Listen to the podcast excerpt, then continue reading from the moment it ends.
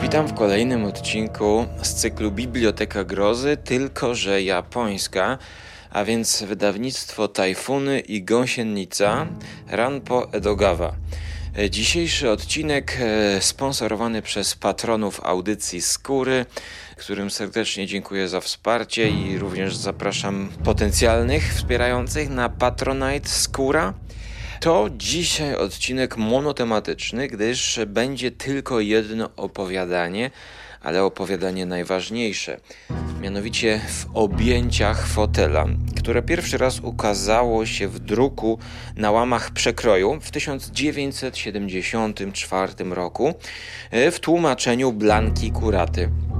I również właśnie to tłumaczenie zostało zamieszczone w środku książki, którą trzymam e, w ręku. Dariusz Latoś przełożył pozostałe opowieści. A dzisiaj e, nawiedzony fotel, można by powiedzieć, czyli to, od czego wszystko się zaczęło.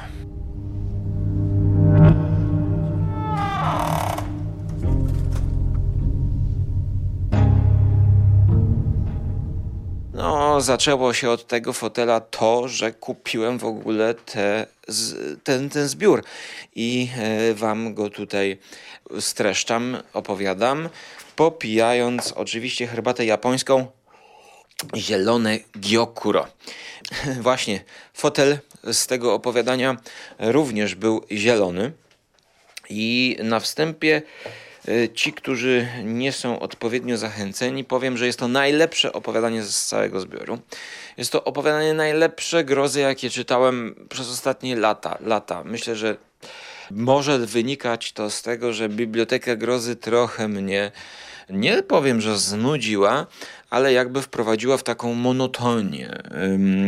monotonię tych tematów, motywów, które się przewijają i na różne strony mm, wywijają, że tak zarymuję.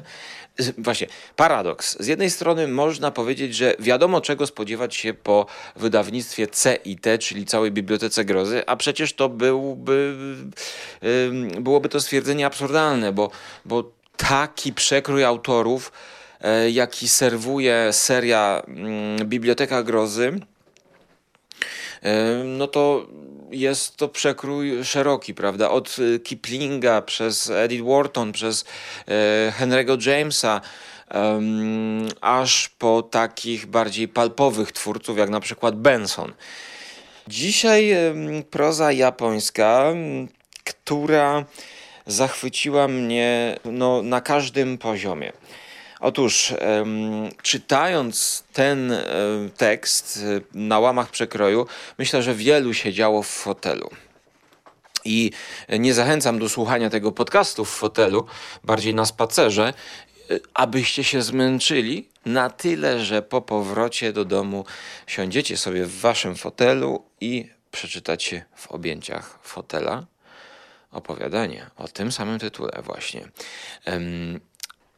Właśnie, właśnie, właśnie.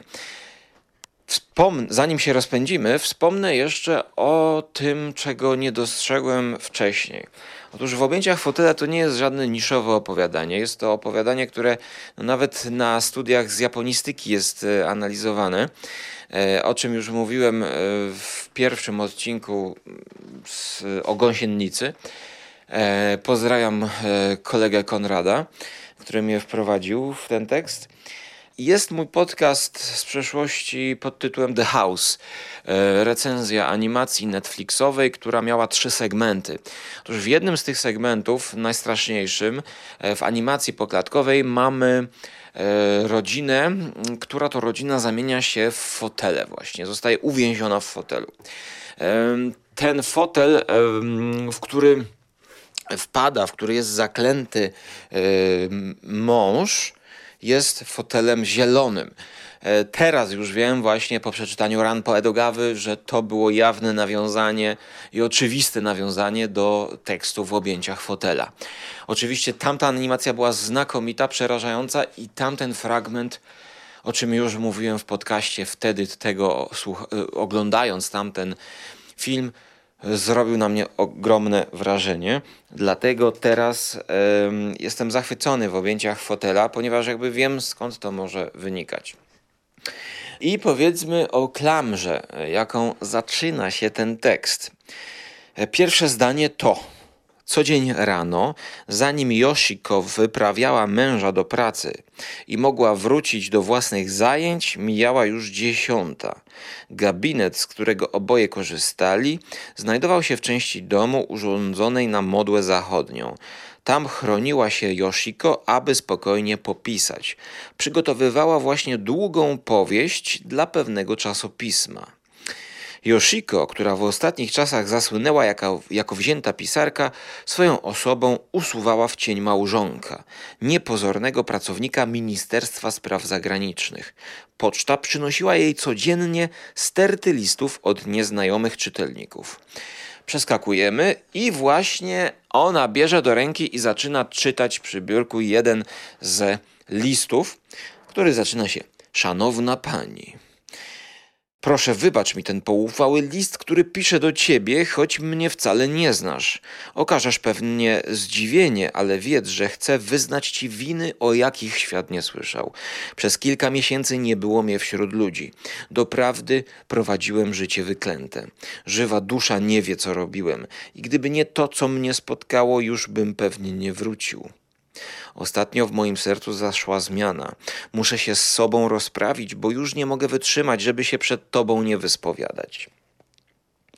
Więc jak powiedziałem, pewnie się pani nieufnie odniesiesz, lecz cię tylko proszę przeczytaj list do końca. Wtedy dowiesz się, co czuję i dlaczego do ciebie piszę. Wszystkiego się dowiesz. Od czego by tu zacząć?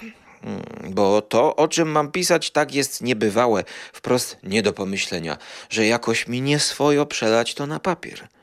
Przejdę jednak do rzeczy i zacznę od początku. Wszystko po kolei. Opowieść w opowieści. To jest pierwsze. Mamy klamrę pisarki, która czyta list od czytelnika.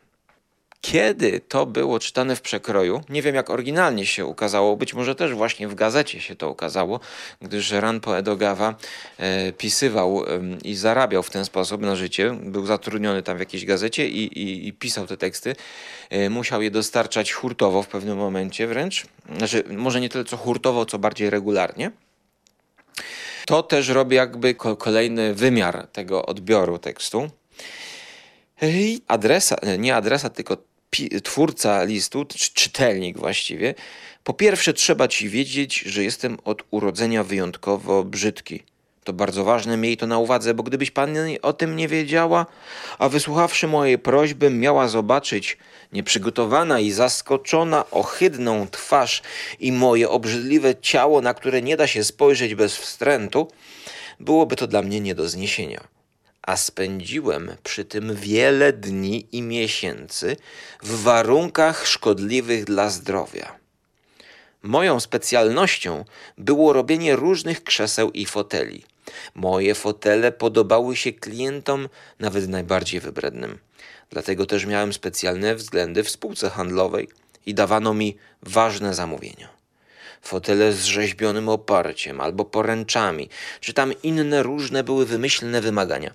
A to sprężystość poduszek, a to obicie lub specjalny rozmiar poszczególnych części. Klient może mieć dziwne gusta. Trudno, trudno wytłumaczyć takiemu, że nie zna się na stolarce. Ile trudu to wszystko kosztuje? Wiele wysiłku i roboty, ale ileż też satysfakcji. To, że tak się wyrażę, można porównać do radości artysty, co skończy swoje dzieło. Więc po pierwsze, jak skończę cały fotel, to sam w nim siadam, żeby sprawdzić, czy wygodny.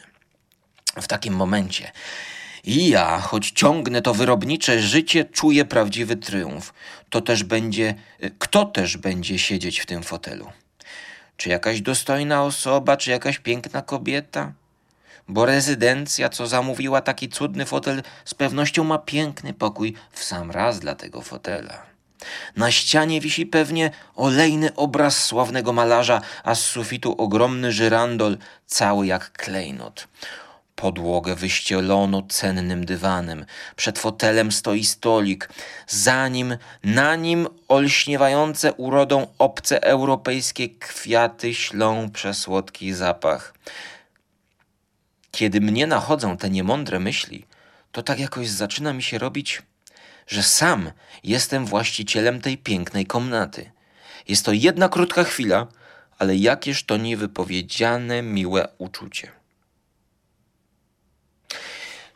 Zanim przejdziemy do dalszej części audycji, znaczy audycji, znaczy audycji też, ale tego właśnie mm, tekstu, to chciałbym tutaj e, powiedzieć o pewnej takiej artystycznej, czy bardziej estetycznej e, formule.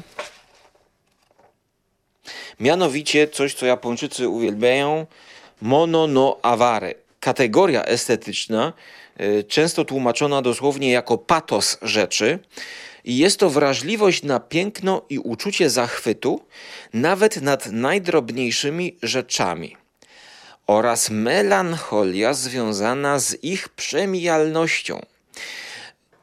To monono aware mm, pojawia się właśnie w kilku opowiadaniach Ranpo Edogawy.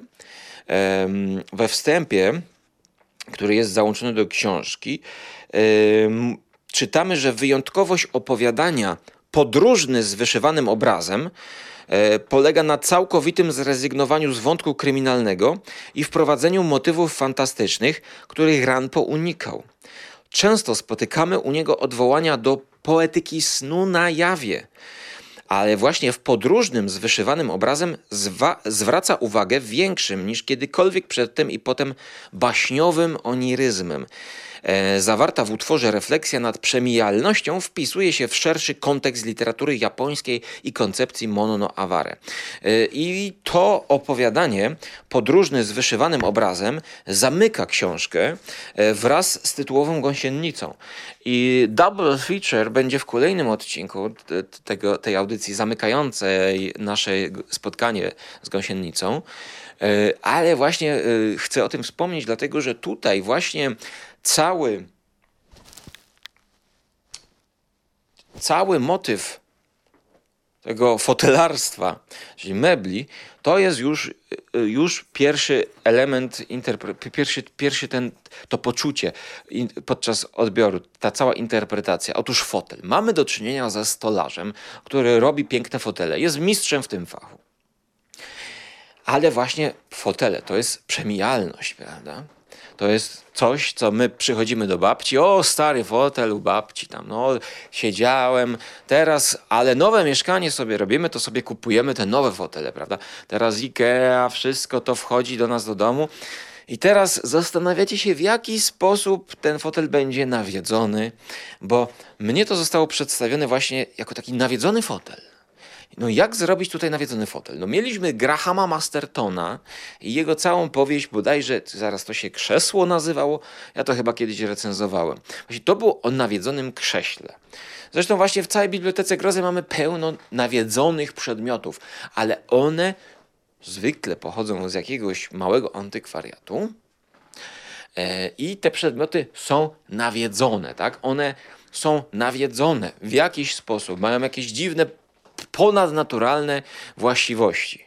No i teraz, co robi Ranpo Edogawa, to ja wprost nie mogę uwierzyć, w jaki sposób on yy, z jednej strony robi opowiadanie o nawiedzonym fotelu, a z drugiej strony to nie jest opowiadanie o nawiedzonym fotelu. Yy, ja będę to wszystko spoilerował pod koniec, więc yy, zrozumiecie Dlaczego ja, jest, ja jestem zachwycony? Bo tak naprawdę z jednej strony to jest horror, to jest groza, ale tutaj nie ma elementów nadnaturalnych. Dla mnie jest to po prostu opowiadanie genialne pod tym względem. Jak zrobić horror, który jest horrorem, ale którego nie można za zakwalifikować jako e, horror, to znaczy bardziej właśnie groza, bardziej weird, bardziej opowieść o samotności, o obsesji, o perwersji niż o nawiedzonym fotelu, ale przecież jeżeli spojrzymy na to z perspektywy drugiej, zaraz wyjaśnię jakiej, czyli nie stolarza, tylko użytkownika fotela, no to przecież siedzimy na nawiedzonym fotelu w jakimś sensie. I teraz ta historia stolarza to jest historia samotności. Ten stolarz chyba zbytnio poczuł mononoawary. Tak? To w objęciach fotela to jest, można by zrobić taki memik, walnąć zielony fotel i podpisać e, Ranpo Edogawa, kiedy mononoaware wchodzi za mocno. I teraz ten co tu dzieje się dziwnego w tym opowiadaniu? Otóż e, stolarz wpada na szalony pomysł. Otóż zaczyna go zbytnio fascynować klient, powiedziałbym, ale klient ten nie, nieopisany, ponieważ on nie wie, dla kogo robi te, te fotele. Jego zaczyna zastanawiać, tak jak artysta, a kto będzie oglądał na ten obraz? U kogo on będzie wisiał?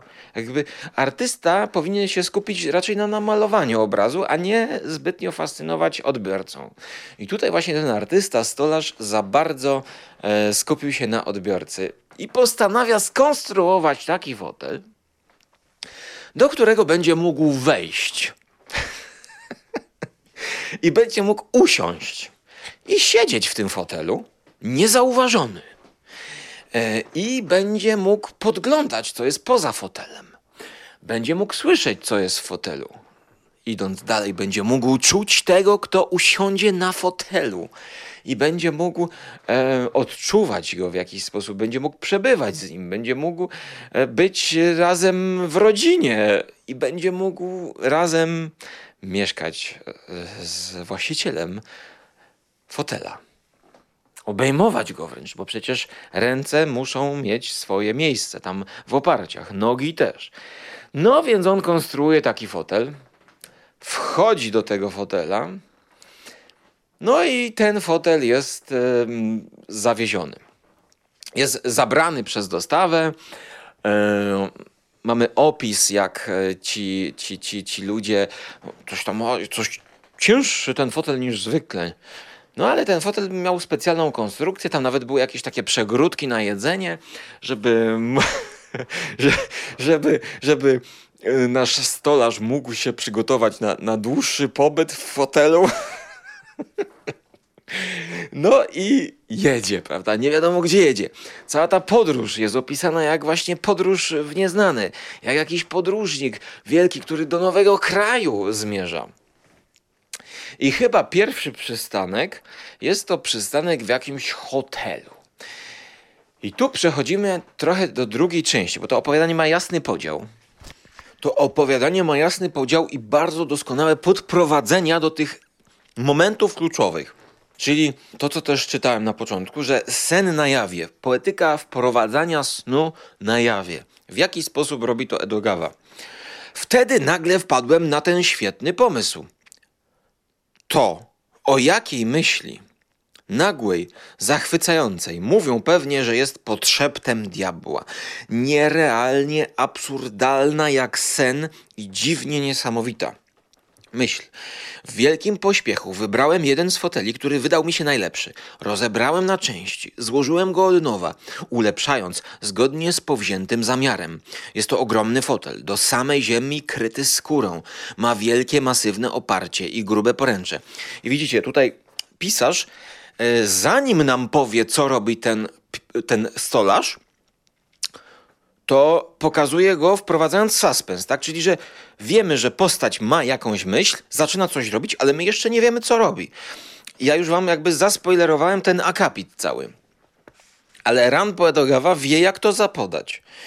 Um, ogromny fotel oczywiście musi być pokryty skórą, żeby ci, którzy siedzą, mieli um, ty, tym bardziej e, poczucie niezręczne, e, no, dotyk skóry zwierzęcia, prawda? Ale oczywiście, że to się wiąże z tym, że w jakiś sposób przez tę skórę mm, czujemy lepiej siedzącego i tego, kto siedzi w fotelu.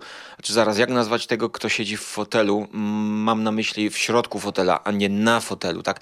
No nie, nie pod fotelem, tylko no, no w środku fotela, to teraz na fotelu bardzo, tak? Czyli ja siedzę w fotelu, czyli jestem schowany, a na fotelu, to siedzę jako użytkownik fotela. tak. Typowy, standardowy użytkownik fotela. No on siedzi na fotelu, ale w fotelu to już jest schowany użytkownik. Więc tak naprawdę dwóch ludzi może korzystać z jednego fotela. To, to jest taka koncepcja. No, można jeszcze tworzyć jakieś takie trójkąty, że jeszcze jakaś osoba dosiądzie się na poręcz fotela. No, niesamowita koncepcja. No. Przy ramię oparcia wmontowałem małą półeczkę na zapasy. Postawiłem tam termos i ułożyłem suchary. Zaopatrzyłem się też w wiadomym celu w gumowy worek. Obmyśliłem inne udogodnienia, tak że przy zapasie żywności można było bez trudu spędzić tam nawet dwie, trzy doby. Wnętrze fotela zmieniło się w znośny jednoosobowy pokoik. Rozebrałem się do koszuli, uniosłem umieszczoną nisko przy ziemi klapkę i cały wsunąłem się do środka. Była to naprawdę dziwna chwila. Miałem uczucie, że stępuję do ciemnego i dusznego grobu, bo rzeczywiście nie było wielkiej różnicy. Wszedłem tam i jakbym włożył czapkę niewidkę. Dla świata przestałem istnieć. I teraz właśnie oni go przewożą, przyjeżdża ekipa przeprowadzkowa e, i zawozi go do hotelu. I e, autor tutaj robi porównanie do raka pustelnika, który zamieszkuje porzucone muszle, żyje na morskim brzegu, e, wygląda jak pająk, kiedy nikogo nie ma w pobliżu, kroczy mm, po plaży, ale jak usłyszy kroki, to się chowa w głąb muszli. To właśnie ja jestem takim rakiem. Zamiast skorupy mam fotel, zamiast morza budynek hotelu. Wędruję po nim z namaszczeniem. Mój niecodzienny plan powiódł się znakomicie, właśnie dlatego, że był tak dziwaczny. Nie starczyłoby czasu i miejsca, aby wszystko to opisać bo odkryłem coś jeszcze, sto razy lepszego od kradzieży, co dało mi niekłamaną radość. I o tym właśnie chcę mówić, to prawdziwy cel mojej spowiedzi.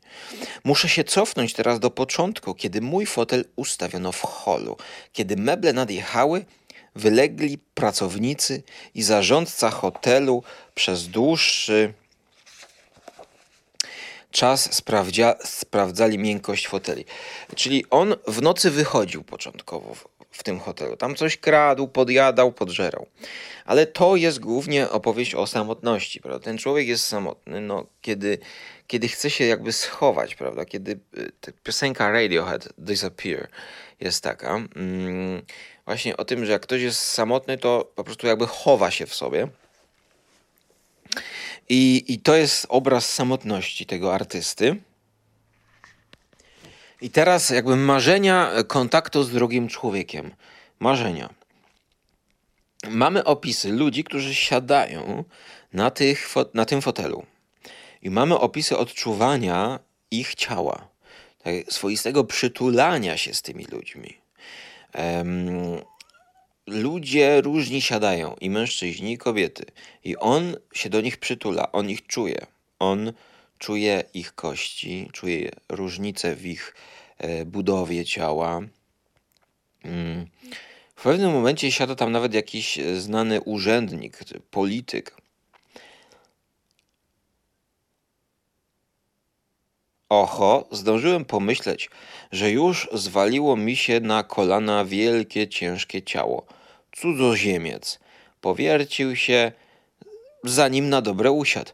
Ogromne, silne pośladki przycisnęły mi uda. Przez cienką warstwę skóry czułem niemal ich ciepło. Szerokie plecy wsparły się o moją pierś. Ręce wzdłuż moich rąk wyciągnęły się na poręczach. Cudzoziemiec palił. Cygaro, bo przez szczelinę w obiciu przenikał do środka słodki męski zapach. Czy może sobie to pani wyobrazić? Tak jakby była na moim miejscu? Naprawdę, cóż za niecodzienna sytuacja. Pod drewnianym szkieletem w ciemności fotela zdrętwiałem cały w niemym przerażeniu, a zimny pot oblał mi czoło. Odeszła mi zdolność myślenia. Ciało miałem jak kamień. Tego samego dnia, od cudzoziemca począwszy, wielu ludzi jeszcze siadało na moim fotelu.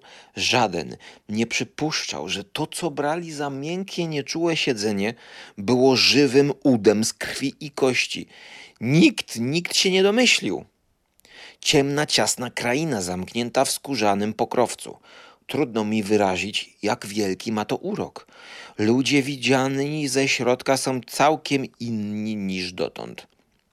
I teraz mamy właśnie piękne opisy, piękne rozdzielenie właśnie piękna.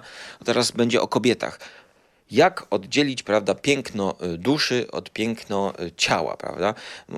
Tutaj y, autor nawiązuje do tego, że no nie powinniśmy patrzeć na urodę, tylko na wnętrze, charakter i tak dalej drugiego człowieka. No, zakochanie w powierzchowności, w, w urodzie kobiety wizualnej to jest, to jest bez sensu. To jest, to jest nic w porównaniu do tego, co jest we wnętrzu, tego, co odczuwamy. Ale to też jest przewrotne na swój sposób, bo ludzie widziani ze środka są całkiem inni niż dotąd. Robią wrażenie dziwnych, osobliwych istot. Istnieją wyłącznie jako głos, oddech, oddech, stukot kroków, szelest ubrania i ileś tam prężnych, krągłych mięśni. Takie sprowadzenie ciała ludzkiego do biologii. Ale co z tego wyniknie? Potrafię ich rozróżnić dotykiem, nie wzrokiem. Jedni mają zwały tłuszczu i są w dotyku jak zgniłe ryby. Drudzy na odwrót, zeschnięci jak mumie, że czuje się tylko sam szkielet. Każde ciało, choć podobne jedno do drugiego, ma jakieś właściwości. I tak, rozstawienie łopatek, długość rąk, wygięcia kręgosłupa, kształt kości ogonowej i inne cechy razem wzięte pozwalają poznać poszczególne osoby. Tak właśnie dotykiem, a nie za pomocą cech zewnętrznych, odcisków palców można rozpoznać bezbłędnie każde ciało. To dotyczy kobiet. Zwykle liczy się głównie uroda. Nie przeczę, że to ważne, ale tutaj wewnątrz fotela nie ma o tym mowy. Jest tylko zapach, barwa głosu i nagie ciało. Po części autor opisuje tutaj e, odczuwanie świata, jak, jakie ma niewidomy. Szanowna pani, proszę mi wybaczyć zbyt szczere wyznanie. Zapłonąłem wówczas miłością do pewnej dziewczyny pierwszej kobiety, która usiadła w fotelu. Cudzoziemka tanecznym krokiem wpadła do hotelu, było pusto, nuciła jakąś piosenkę, zbliżyła się do fotela i padła ciałem obfitym, gibkim. Coś musiało ją rozśmieszyć, podskoczyła, trzepotała rękami, jak istna ryba w sieci. Pół godziny siedziała mi na kolanach. Podśpiewywała, czasami kołysząc się zgrabnie do rytmu. Było to dla mnie objawienie. Dla mnie, który bałem się spojrzeć w twarz kobiecie, dla którego była ona świętością, czy raczej przejmowała strachem. Typowy introwertyk, słuchajcie. Typowy, nieśmiały facet, który nie miał żadnej kobiety, nie, nie był w stanie nikogo poderwać. Teraz jest tak blisko jak nigdy wcześniej. No cóż za perwersja doskonała. No ty po prostu, jak, jak, jak Japończyk na to wpadł? Jak, on to wymyślił? genezę chciałbym znać tego opowiadania. No niestety, mm, nie wiem, może jakieś wywiady. E, zobaczymy. Może na YouTubie coś znajdę jeszcze w przyszłości. I tak siedzę z nieznajomą. W jednym fotelu. Cudzoziemską dziewczyną. W jednym pokoju. Spojeni jesteśmy ze sobą tak ściśle, że niemal czuję przez cienką warstwę obicia ciepło jej gładkiej skóry. A ona, mimo to, bez śladu niepokoju, zwierza mi z ufnością ciężar swego ciała. Przybiera swawolne pozy. Nie musi się krępować i tak nikt nie widzi. Z wnętrza mojego fotela mogę ją obejmować, całować spoza oparcia w zgrabną szyjkę i mogę robić wszystko, co mi się żywnie podoba. To wstrząsające zdarzenie było przyczyną, dla której nocne kradzieże zeszły na dalszy plan. Dałem się porwać bez reszty nowym, rozkosznym doznaniom. Wiele rozmyślałem i doszedłem do wniosku, że tutaj właśnie we wnętrzu fotela jest moje miejsce, mój świat, którym mnie obdarzono. Mężczyzna brzydki i nieśmiały jak ja, na zwykłym jasnym świecie, cóż może zrobić lepszego niż zewrząd, zewsząd obrzucany kosym okiem pędzić ze wstydem swój mizerny żywot. A, a tutaj wolno mi ich słuchać głosu, dotykać nawet. Niepodobna pojąć, jaki. Jeszcze raz. Niepodobna pojąć, jeśli samemu się tego nie przeżyło, jaki upojny czar ma miłość. Yy, wykrzyknik w nawiasie, tutaj jeszcze jest. Ma miłość we wnętrzu fotela, tak? Czyli yy, on dopiero pierwszy raz być może przechodzi swój pierwszy raz, tak? Ale jest to zaznaczone przez wykrzyknik, i, ale dodajmy, że to jest we wnętrzu fotela, tak? To nie jest to, co znają wszyscy ludzie. To, to jest trochę zboczona miłość. Miłość w krainie ciemności to pożądanie czarodziejskie. Ile jest strasznych rzeczy na tym świecie, których ludzie nigdy nie zobaczą. Tutaj pominę wam trochę, no nie będę spoilerował wszystkiego, bo same te opisy są przepyszne, ale też wchodzi motyw morderstwa, ten detektywistyczny motyw. Otóż w pewnym momencie siada na mm, fotelu ambasador mocarstwa europejskiego. I co przychodzi do głowy pewne y, naszemu bohaterowi? Otóż przychodzi mu do głowy to, że jakże łatwo teraz można by go zabić. Wystarczyłby jakiś taki drut, nożyk, przebić, otworzyć dziurę, pyk. W ogóle ludzie by nie wiedzieli, co się stało. Śledztwo by było, prawda? Badaliby ten fotel, no pewnie wtedy by umknął, tak? Ale w, przyjechałaby karetka pogotowia, wzięliby go. Um, zabił ktoś znanego polityka, e, tam ambasadora wręcz, mocarstwa europejskiego i e, nikt by się nie skapnął. Ale jest to tylko zaznaczone, tak, że Ranpo Edogawa mógłby napisać detektywistyczną opowieść, ale to nie jest o tym, tak? To jest tylko mrugnięcie okiem do czytelnika. Wiedzcie, kim jestem i że to mogłoby pójść w tę stronę, ale to idzie w inną stronę, tak? To, to byłoby zbyt banalne, gdyby to poszło w stronę e, takiego morderstwa. E, ale też mamy o tym kilka akapitów i to też trzeba docenić.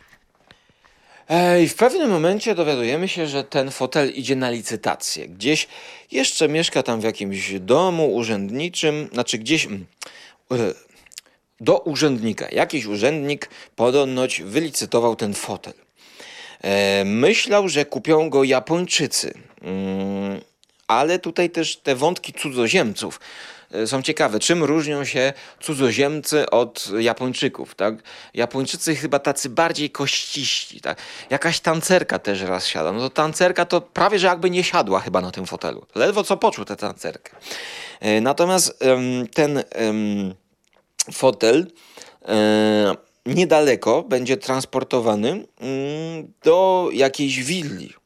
E, willa, ten fotel jest ustawiony w gabinecie i, i, i on siedzi w tym fotelu w nowym miejscu. Tak, cała ta droga. Boi się, żeby czasem nie, nie siadł, ktoś nie zobaczył jego, ale um, tutaj jest kolejny jakby powiedziałbym akapit, nie akapit, tylko e, część, tak? E, akt, o, tego słowa szukałem, akt trzeci, czyli już za, zakończenie. Jakby osobna historia teraz ko kolejnej kobiety, ponieważ pani domu w, tym, w tej willi, ym, która e, więcej czasu spędzała tam niż mąż, siadała na tym fotelu, przesiadywała w tym gabinecie i on ją pokochał. On się w niej zakochał już totalnie, bo była pierwszą Japonką, jaka siadła na tym, e, albo nie, może była pierwszą Japonką, tutaj cytuję dosłownie, była dla mnie pierwszą Japonką i miała pierwsze piękne ciało, a ja, po, a ja kochałem po raz pierwszy. Czyli tu już mamy taką typową miłość, prawda, zakochanie. W porównaniu z tym liczne przygody w hotelu nie zasługują nawet na miano miłości. Dowodem tego jest moje pragnienie, aby uświadomić piękną panią o moim istnieniu, ujawnić się. Dotychczas nigdy nie czułem takiej potrzeby, ale teraz przestały mi starczać potajemne gesty. I może sobie pani wyobrazić, w jaką rozterkę popadłem. Chciałem, o ile to możliwe, aby ona odczuła instynktem moją obecność. I jeszcze, choć wiem, że to z mojej strony zbytnia natarczywość, chciałem, aby mnie pokochała.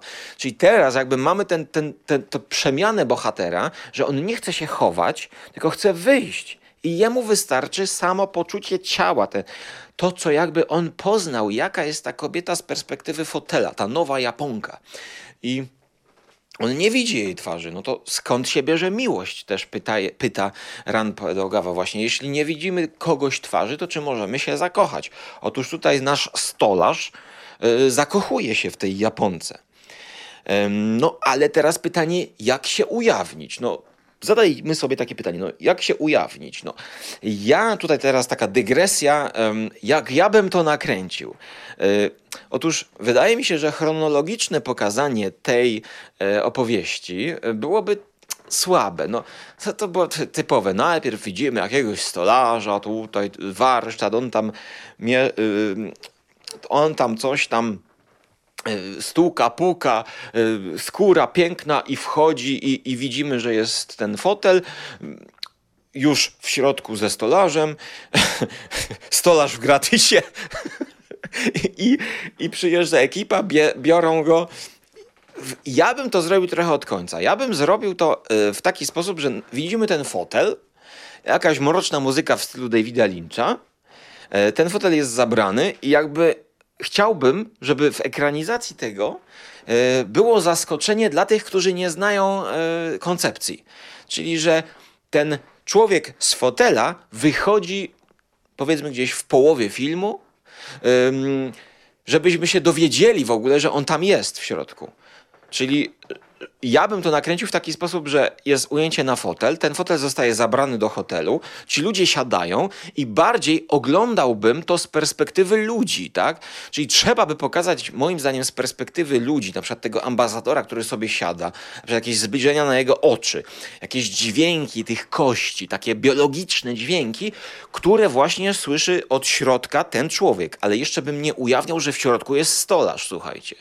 I zdałbym taką scenę, że ten yy, stolarz w nocy, jak jest już cicho na korytarzu, to nagle ten fotel, słuchajcie, zaczyna się ruszać.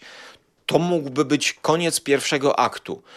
Pomiędzy pierwszym aktem a rozwinięciem ten stolarz zaczyna wychodzić z tego. Ciemne oświetlenie, prawda? Fotel nagle zaczyna się dziwnie poruszać. Nie wiemy, czy to jest jakaś przemiana, coś ala Transformers e, w stylu Cronenberga, czy ten fotel zaczyna się tak wybrzuszać, prawda? Aż tutaj yy, od siedzenia, tak? Od pufy, gdzieś z boku i nagle wychodzi jakaś ręka, prawda? Tak się zaczyna wykluwać, tak się rodzić zaczyna ten człowiek. Tak biologicznie trzeba by to jakoś pokazać.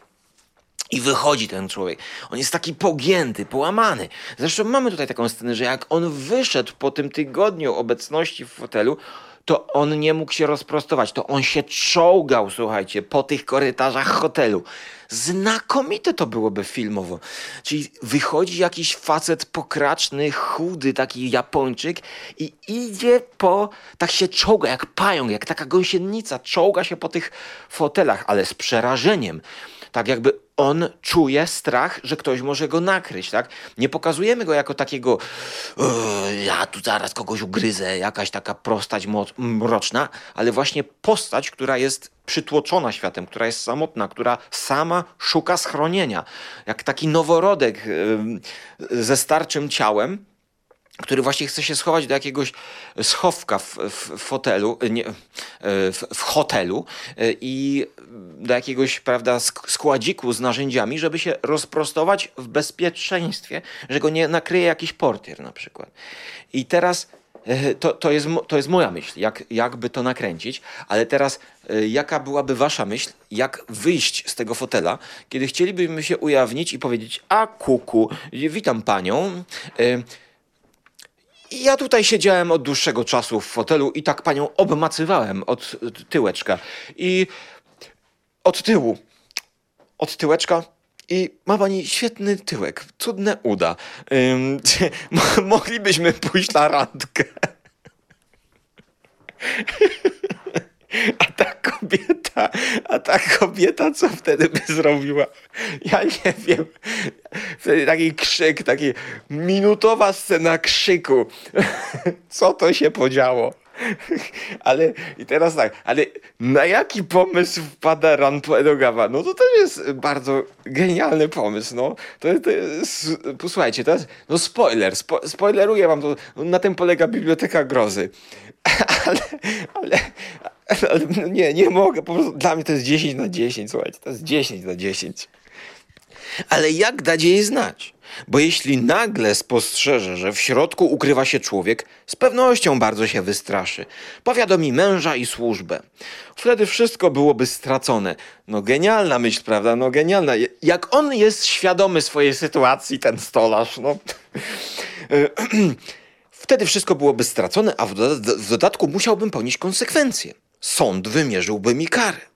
Więc troszczyłem się przynajmniej o to, żeby w jej fotelu, żeby, troszczyłem się o to, żeby w jej fotelu wygodnie się siedziało i żeby ona obdarzyła go uczuciem. To powiedz, powiedzcie sobie szczerze, któż z was nie lubi waszego łóżka na przykład? No macie wygodny materac? Zastanówcie się, czy ten potwór, ten boogeyman, o którym pisał Stephen King, który mógł kryć się pod łóżkiem, to czy on nie kryje się w waszym materacu e, albo w waszym fotelu? No jakże to jest genialne. To jest, to jest kro- idziemy o krok dalej z całym horrorem wręcz.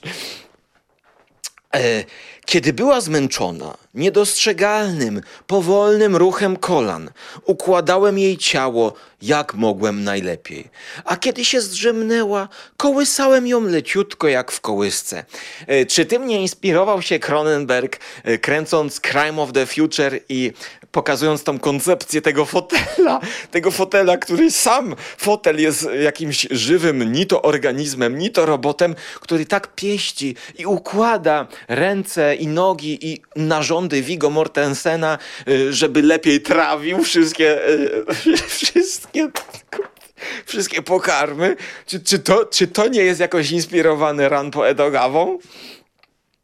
Ostatnio była to nagroda za tę troskę, czy tylko może moje złudzenie?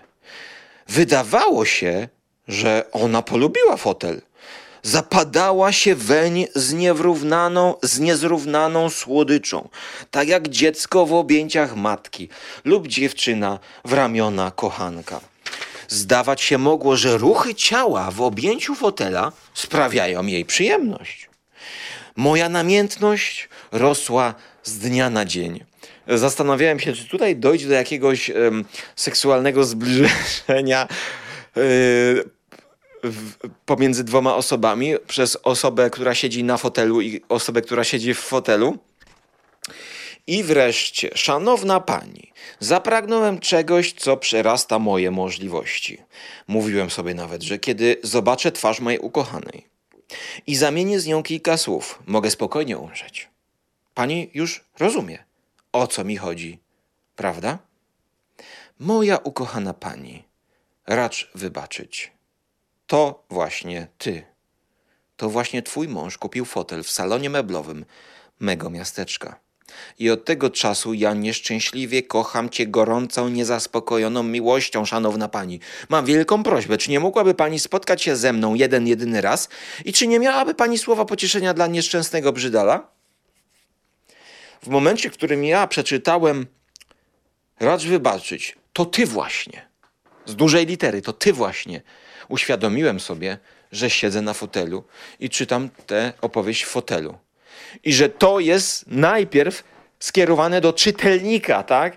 Że w tym momencie Ranpo Edogawa e, burzy czwartą ścianę i daje nam poczuć i wyobrazić sobie wprost, że to właśnie ty, który siedzisz na tym fotelu, siedzisz na autorze tego tekstu, który czytasz, tak? Opowiadanie w opowieści. I w opowieści teraz jakby wchodzi ten trzeci taki już realizm magiczny, e, coś, jakbym powiedział, ciągłość parków e, Cortazara, e, to i, i, i, i to opowiadanie Cortazara, w którym facet siedzi na fotelu i czyta opowieść o tym, jak facet siedzi na fotelu i czyta opowieść o facecie, który siedzi na fotelu.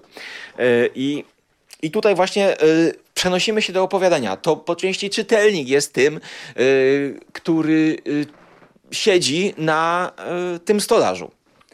No, nie wiem, czy tego się spodziewaliście, ale ja spadłem z krzesła, znaczy z fotela. A może czytałem to na krześle i chciałem, żebym czytał to na fotelu? Dlatego mówię wam, że to jest najlepsze opowiadanie do czytania na fotelu, oczywiście.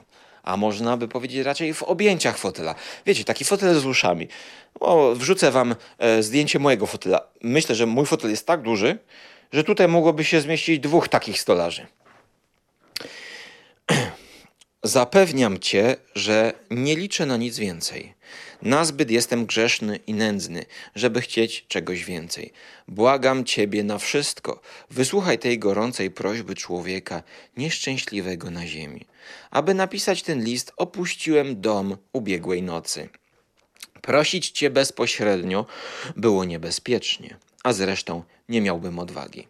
Teraz, w chwili, gdy czytasz ten list, krążę wokół domu blady ze zmartwienia.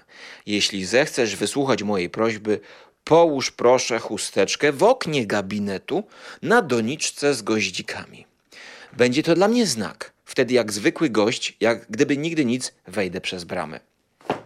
Nie wiem, czy pamiętacie, e, czy oglądaliście ostatni film tego reżysera, co zrobił Ex Machina. E, ten o tym domu, ja to recenzowałem. E, Harper, co, kurczę, jak się nazywał ten film? Co dwa razy byłem w kinie na nim i ten film o babce, która wyjeżdża do domu i tam prześladuje ją jakiś mężczyzna, który którego gra ten sam aktor. I tam jest dziesięciu różnych mężczyzn, którzy prześladują główną bohaterkę. Men, o, tak się nazywa ten film. E, I mm, tam jest taki. Mm, tam jest taki motyw, że główna bohaterka siedzi w domu i za oknem ktoś przechodzi. I tutaj jest ten sam motyw do wykorzystania w filmie, czyli że główna bohaterka teraz tak, my się najpierw orientujemy, że siedzimy na stolarzu, oczywiście co jest zagraniem z czytelnikiem i złamaniem czwartej ściany, ale teraz bohaterka, czyli ta pisarka, od której się zaczęło, orientuje się, że ten list, który jest napisany do niej, bo ona czyta listy od czytelników, bo wysyłają jej y, różne, różne teksty, tak, podziękowania, tak dalej, tak dalej, wyrazy sympatii, to, że ona siedzi. I teraz ona co by zrobiła? No teraz mamy taką scenę y, filmową, że ona Yy, wstaje nagle, krzyczy, rozwala ten fotel, prawda? I, i, I patrzy, a tam nie ma go, nie ma go. I gdzieś przechodzi, prawda? I tutaj jest jump scena, że on przechodzi i czai się i czeka tylko na ten znak. Kobieta jest teraz zamknięta sama w, w tym domu, w tej willi. Mamy swoiste home invasion, tak? Yy, I, I teraz kolejny motyw do wykorzystania, do zrobienia taniego horroru, a teraz gdzie pójdziemy dalej, tak? Co, co się wydarzy dalej? Teraz mamy epilog. Epilog po gwiazdeczce, po kropeczce bo to jest też jakby kolejny sznyt y, Edogawy, który robi jakby podwójny twist, podwójny twist, bo, bo to jest twist, prawda, już którego, do którego to opowiadanie zmierzało, ale teraz Ranpo Edogawa ma tak genialne pomysły, że zrobi jeszcze drugi twist. Dziwny list, pełne pasji zaklęcie, kończyły żarliwe prośby. Ledwie Yoshiko doczytała do połowy, pamiętacie o Yoshiko, od której to się wszystko zaczęło? E, pobladła, tknięta złowrogim przeczuciem. Zerwała się w popłochu i wybiegła. Uciekła z gabinetu, gdzie stał złowieszczy fotel. Znalazła się w tradycyjnie urządzonym japońskim salonie. Nie chciała czytać listu dalej. Miała go podrzeć, wyrzucić, ale niespokojna przysiadła na stoliku, żeby zobaczyć coś jeszcze. Pamiętajcie, to jest pisarka. A ludzie wysyłają do pisarzy swoje teksty. Tak, zobacz, napisałem takie opowiadanie. Czy to jest dobry tekst? Przeczucie jej nie myliło. Cóż za straszliwa historia. W fotelu, na którym co dnia siadała, krył się niezna, e, nieznany osobnik. Niesamowite. Dostała dreszczy, trzęsła się. Nie mogła powstrzymać, zwalczyć drżenia. Była tak przejęta. Nic nie przychodziło jej do głowy. Sprawdzić fotel? Ale jak? Brrr, obrzydliwe. Jeśli nawet nikogo tam nie ma, to pewnie zostały resztki jedzenia albo rzeczy tego człowieka. I teraz słyszymy listonosza. Proszę pani, poczta. Yoshiko wzdrygnęła się. To służąca przyniosła jej list, który przed chwilą doręczono. Kobieta go wzięła i już miała otwierać. Omal nie upuściła korespondencji, kiedy rzuciła okiem na adres. Widniało tam jej nazwisko, a charakter pisma był bez wątpienia ten sam, co na tym fatalnym liście, czyli ten sam autor, co stolarz niby pisał. Długo nie mogła zdecydować się, co ma robić, czytać czy wyrzucić. Dosta- teraz kolejny list od stolarza dostaje, nie? Um, w końcu z lękiem Rozerwała kopertę. List był bardzo krótki, a zawarta w nim wiadomość ponownie przyprawiła kobietę o zawrót głowy, tak? Czyli teraz jest ten ponowny twist, który wciska nam e, Ranpo Edogawa, który no, można by nazwać, nie wiem, nolanowskim dzisiaj, no w kinie to jest po prostu e, uwielbianie i ukochane, tak? Kolejny raz e, twist. I teraz, te, czy wy się spodziewacie jakby już o co, co tutaj będzie? Ja jedyne jakie zastrzeżenie miałem, to zastanawiałem się, czy, czy dobrze, żeby był ten twist, czy niedobrze, żeby był ten twist. No ale posłuchajcie już epilogu. Proszę darować ten nagły list od nieznajomego. Od dawna jestem wielbicielem pani twórczości. Osobną pocztą pozwoliłem sobie przesłać także moją nowelę. Będzie dla mnie prawdziwą radością, jeśli zechce ją pani ocenić. Tak się złożyło, że rękopis nadany został wcześniej niż ten list wobec czego mam nadzieję, że może już go pani przejrzała.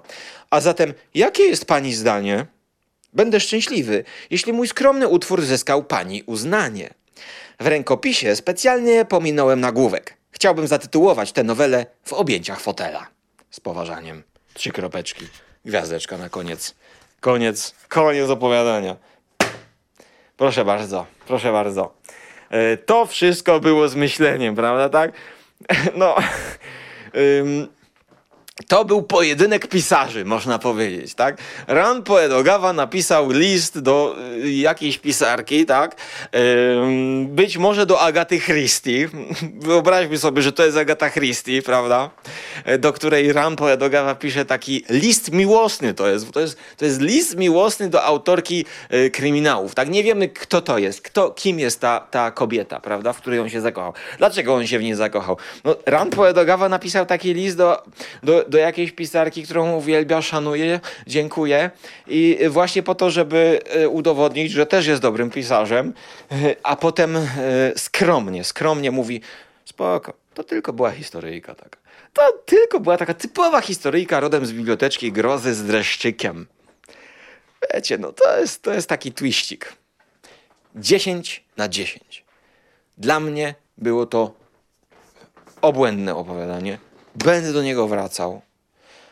Nie wiem, czy będę miał odwagę czytać tu na fotelu, ale Wam dziękuję za uwagę. I polecam zakupić ten tekst, tę książkę dla właśnie tego opowiadania.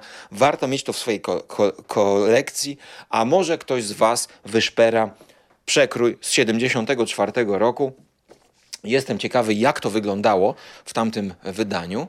A na koniec e, mój epilog dla Was, taki e, pozytywny właśnie, to powiem Wam, że w tych, z tymi fotelami e, i, z tą taką samotnością to jest różnie, ponieważ kiedy czytałem to, kiedy czytałem to opowiadanie, to Instagram wyświetlił mi taką scenę, bo ja obserwuję takie konto miłośnicy kotów.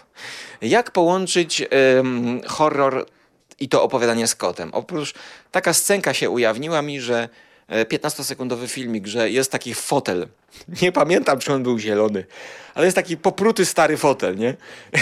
I, i nagle z dziury w oparciu z tego fotela wychodzi kot. Czyli, że kot tam znalazł taką dziurę i on gdzieś w tym fotelu siedzi, kot. Jak ja to zobaczyłem, przesłałem, przesłałem to E, te, te, tego Instagrama przesłałem do kolegi Konrada Y, I napisałem mu właśnie, no, rewelacyjne opowiadanie, nie? Czytam Rand Pedogawę, dzięki za polecenie, a on odpisał, no, mocno zakręcone opowiadanie, co nie? No, i tym pozytywnym akcentem kociarskim, z pozdrowieniem dla wszystkich kociarzy, kończę audycję. Dziękuję serdecznie za uwagę. Do usłyszenia w przyszłości, bądź do zobaczenia na Żarłok TV.